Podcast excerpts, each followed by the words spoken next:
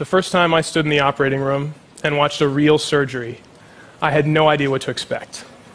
I was a college student in engineering. I thought it was going to be like on TV ominous music playing in the background, beads of sweat pouring down the surgeon's face. But it wasn't like that at all. There was music playing on this day, I think it was Madonna's greatest hits. and there was plenty of conversation, not just about the patient's heart rate, but about sports and weekend plans. And since then, the more surgeries I watch, the more I realize this is how it is. In some weird way, it's just another day at the office. But every so often, the music gets turned down, everyone stops talking and stares at exactly the same thing. And that's when you know that something absolutely critical and dangerous is happening. The first time I saw that, I was watching a type of surgery called laparoscopic surgery. And for those of you who are unfamiliar, laparoscopic surgery, instead of the large open incision you might be used to with surgery, a laparoscopic surgery is where the surgeon creates these three or more small incisions in the patient and then inserts these long, thin instruments and a camera and actually does the procedure inside the patient. Now, this is great because this, there's much less risk of infection, much less pain, shorter recovery time. But there is a trade off. Because these incisions are created with a long, pointed device called a trocar. And the way the surgeon uses this device is that he takes it and he presses it into the abdomen until it punctures through. And now, the reason why everyone in the operating room was staring at that device on that day was because he had to be absolutely careful not to plunge it through and puncture it into the organs and blood vessels below.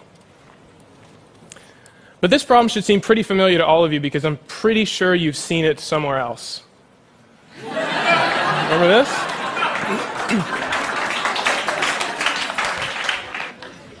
you knew that at any second that straw was going to plunge through and you didn't know if it was going to go out the other side and straight into your hand or if you were going to get juice everywhere, but you were terrified, right?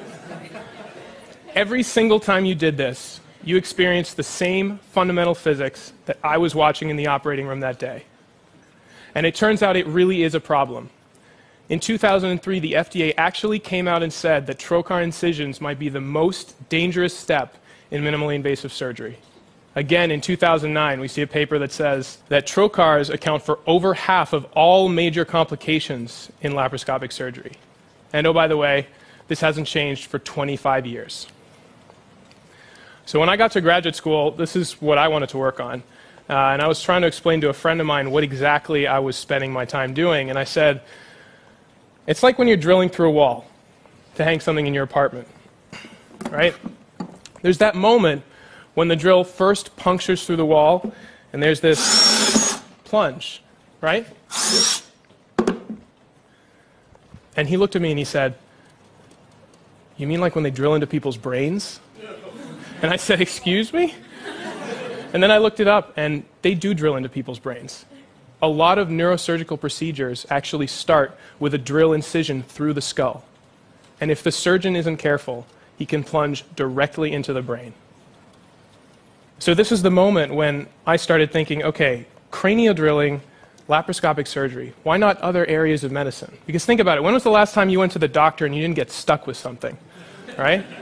So the truth is, in medicine, puncture is everywhere. And here are just a couple of the procedures that I've found that involve some tissue puncture step.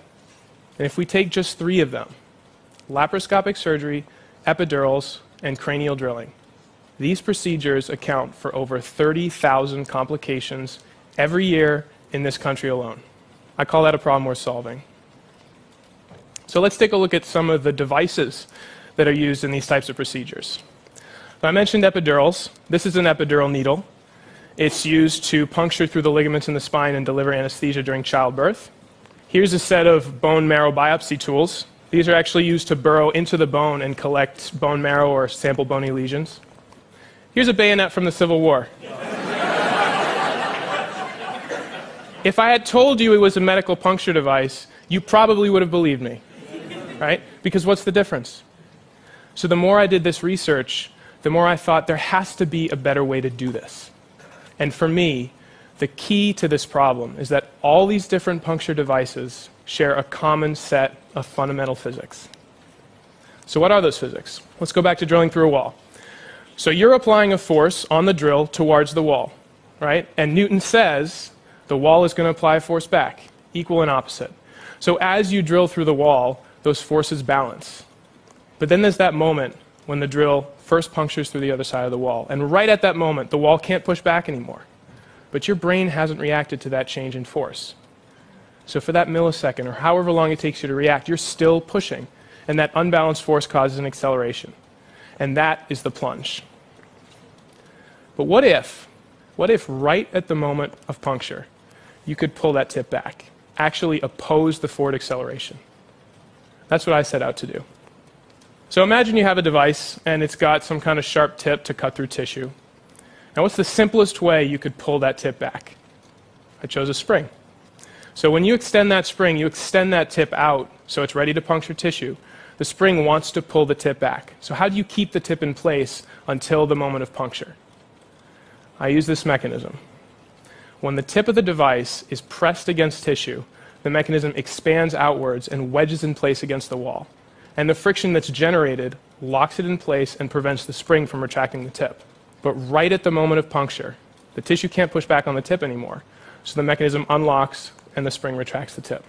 Let me show you that happening in slow motion. This is about 2,000 frames a second, and I'd like you to notice the tip uh, that's right there on the bottom about to puncture through tissue. And you'll see that right at the moment of puncture, right there, the mechanism unlocks and retracts that tip back. I want to show it to you again a little closer up. So you're going to see the sharp bladed tip, and right when it punctures that rubber membrane, it's going to disappear into this white blunt sheath. Right there. That happens within four one hundredths of a second after puncture. And because this device is designed to address the physics of puncture and not the specifics of cranial drilling or laparoscopic surgery or another procedure, it's applicable across these different medical disciplines and across different length scales.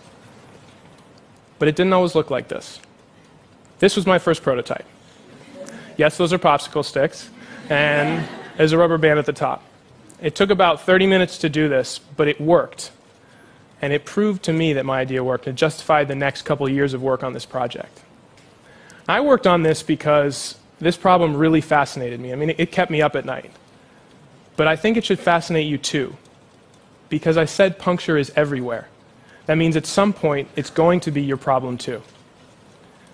That first day in the operating room, I never expected to find myself on the other end of a trocar.